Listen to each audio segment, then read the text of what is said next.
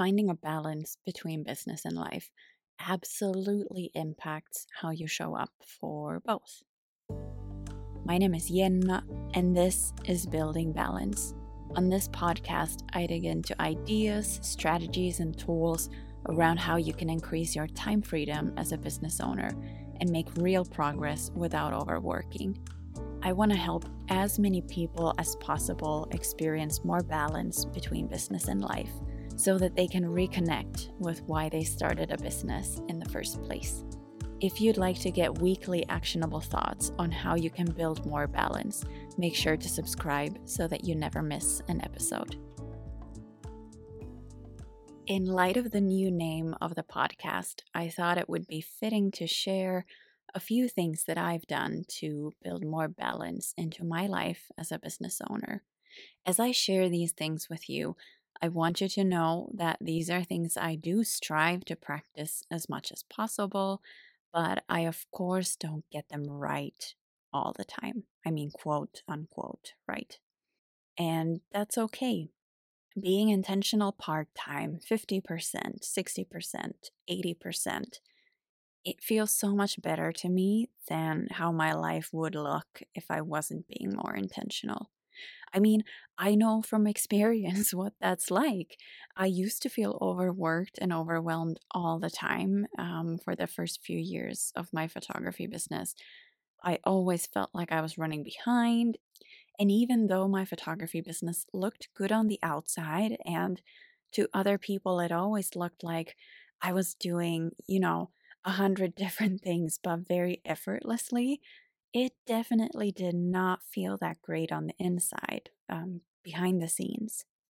I guess what I'm trying to say is that you don't need to do a perfect version of how you want to experience balance to be a happier human.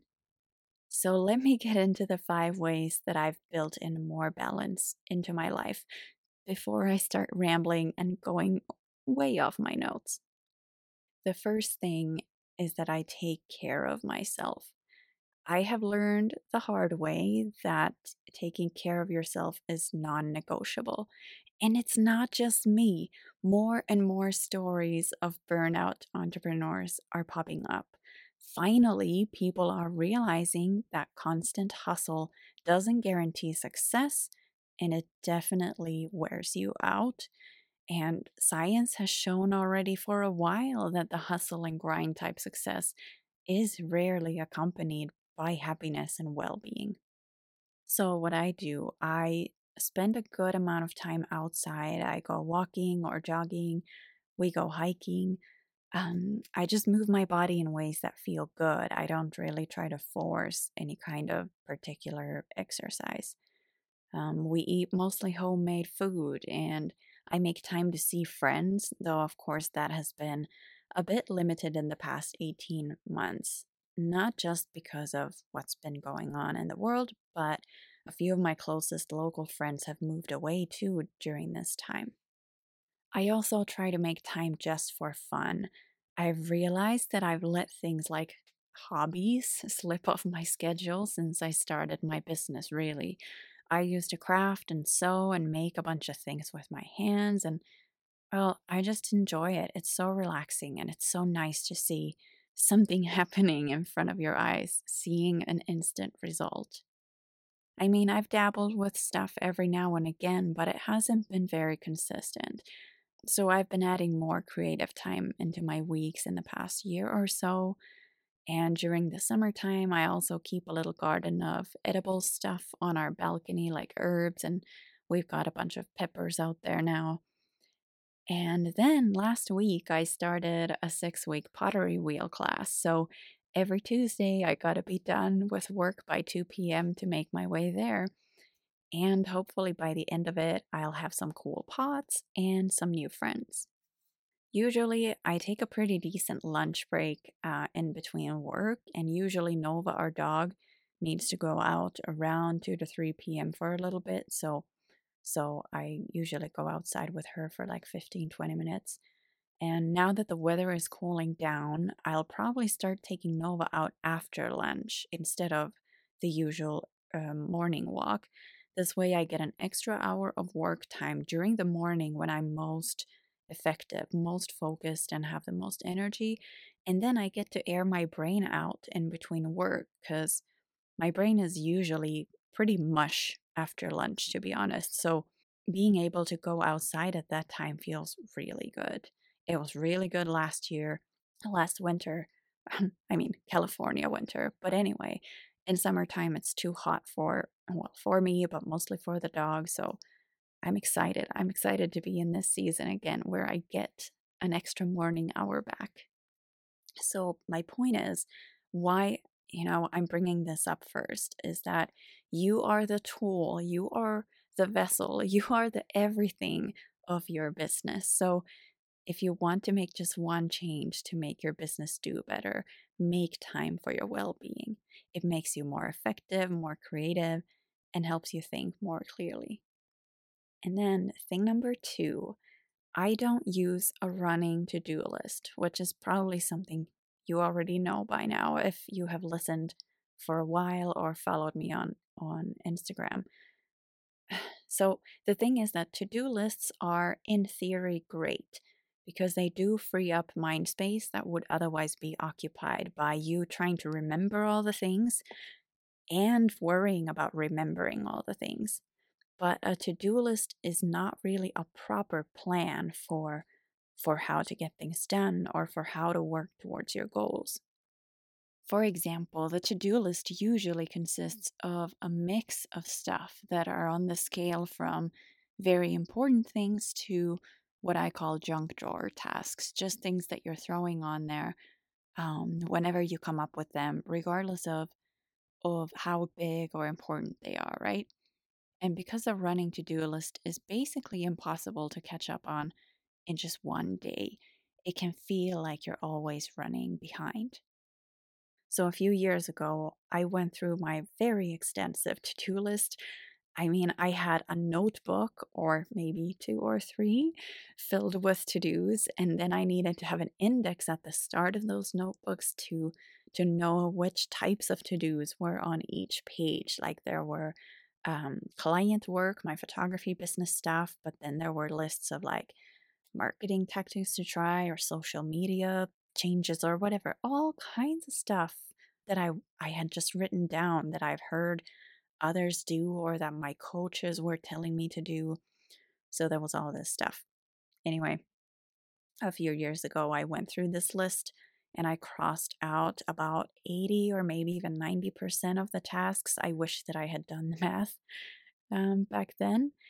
And then I put all the remaining tasks into my schedule. So basically, I created short daily to do lists into my weeks. I went in my calendar and gave each day three to four tasks per day to do.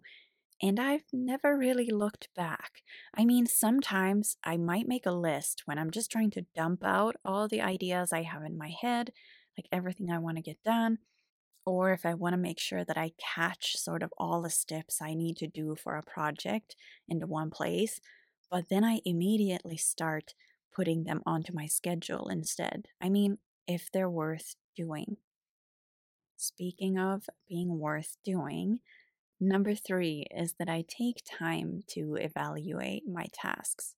So I regularly schedule time to analyze the things that I've done and if they've been useful.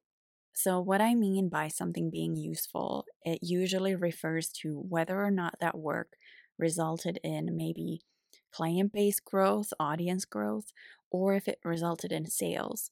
But it can also mean have I enjoyed the things that I've done?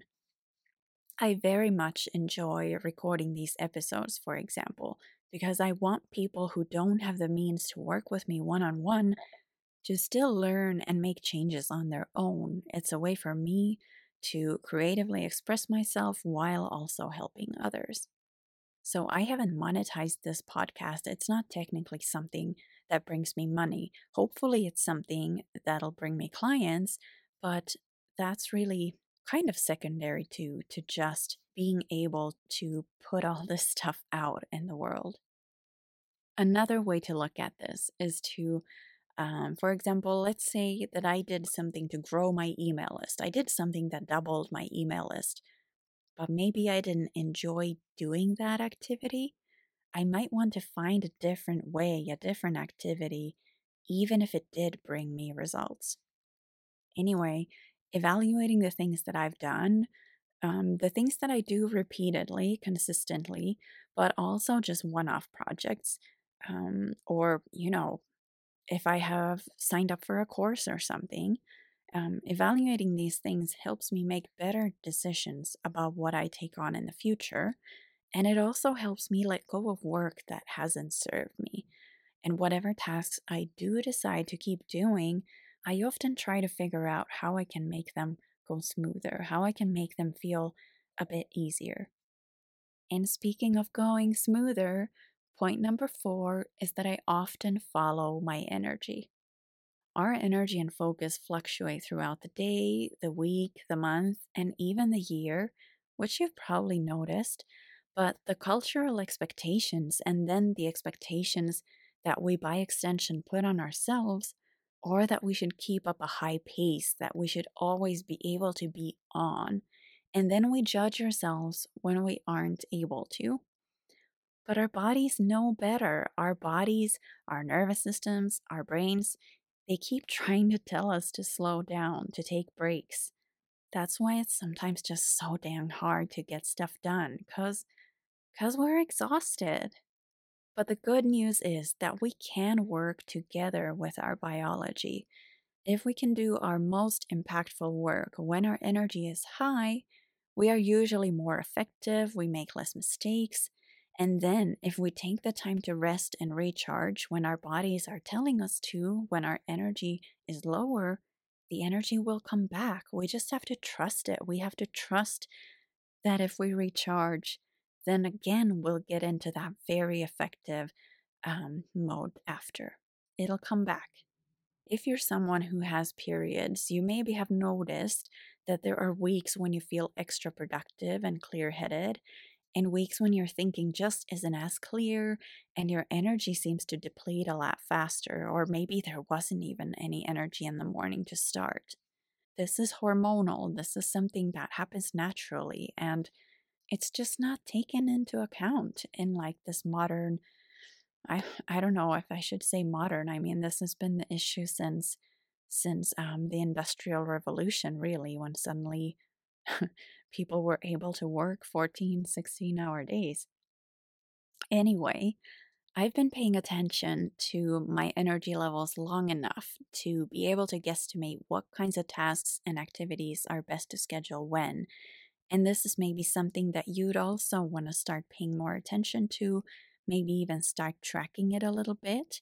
I've actually got a blog post that I'm just going to link in the show notes here uh, for this episode, where I go through the types of tasks that might might work best depending on where you are, either in your menstrual cycle or if you don't have periods, you might want to go with the phases of the moon, and they're covered in there too.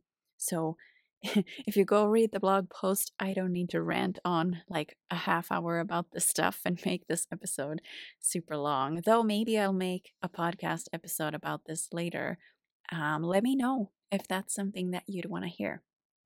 Something that I've been sharing um, in the past few days on Instagram is how I get this burst of energy and I don't know, brain activity, like extra brain activity for about a week every every 2 to 3 months or so. And during this time everything just sort of flies out of me.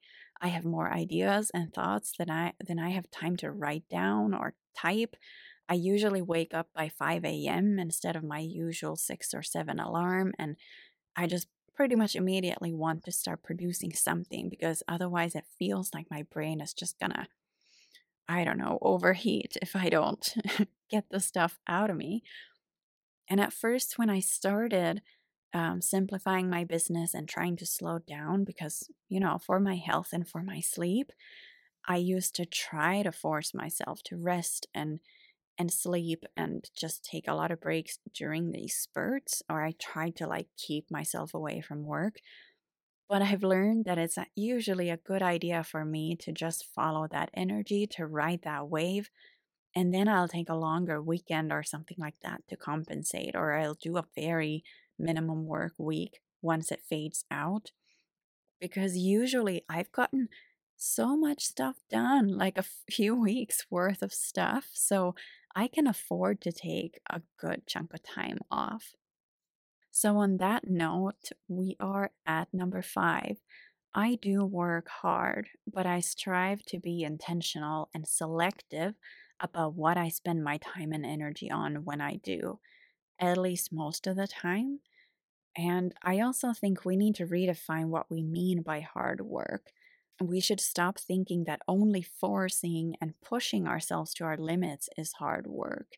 Just because I enjoy the things that I'm doing, just because I get in a flow, it doesn't mean that it's not hard work, I think. I think we should give that type of work more credit. I don't know. It's like chicken and the egg. What do you call it?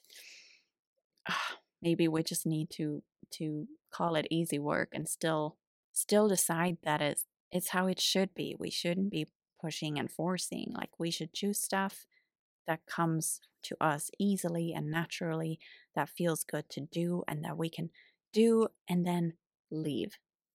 Go away, step away from the desk. anyway, um, while I sometimes might work hard, balancing that out with rest and recharging activities absolutely impacts how I show up in my business. I think it's so, so important that we start to appreciate all the parts that come with being a human business owner and really just stop expecting ourselves to function like we don't have wants and needs and fluctuations in our capacity. Hey, I've just created an ebook for you with five ideas that you can use to simplify your workload. It's called Less Work, More Impact, and you can go grab it at jennahellberg.com slash ebook. It's free, but I do ask for your email in return, and you can, of course, unsubscribe at any time. Thank you so much for spending your valuable time with me. I hope you have a beautiful week. Bye. Hey, if you enjoyed this episode, it would mean the world if you share about it in your Instagram stories and tag me at the Jenna Hellberg. I'm so, so curious to know who's listening, and it would, of course, also help my tiny podcast reach more cool people like you. Thanks again for tuning in. I hope to be in your ears again soon.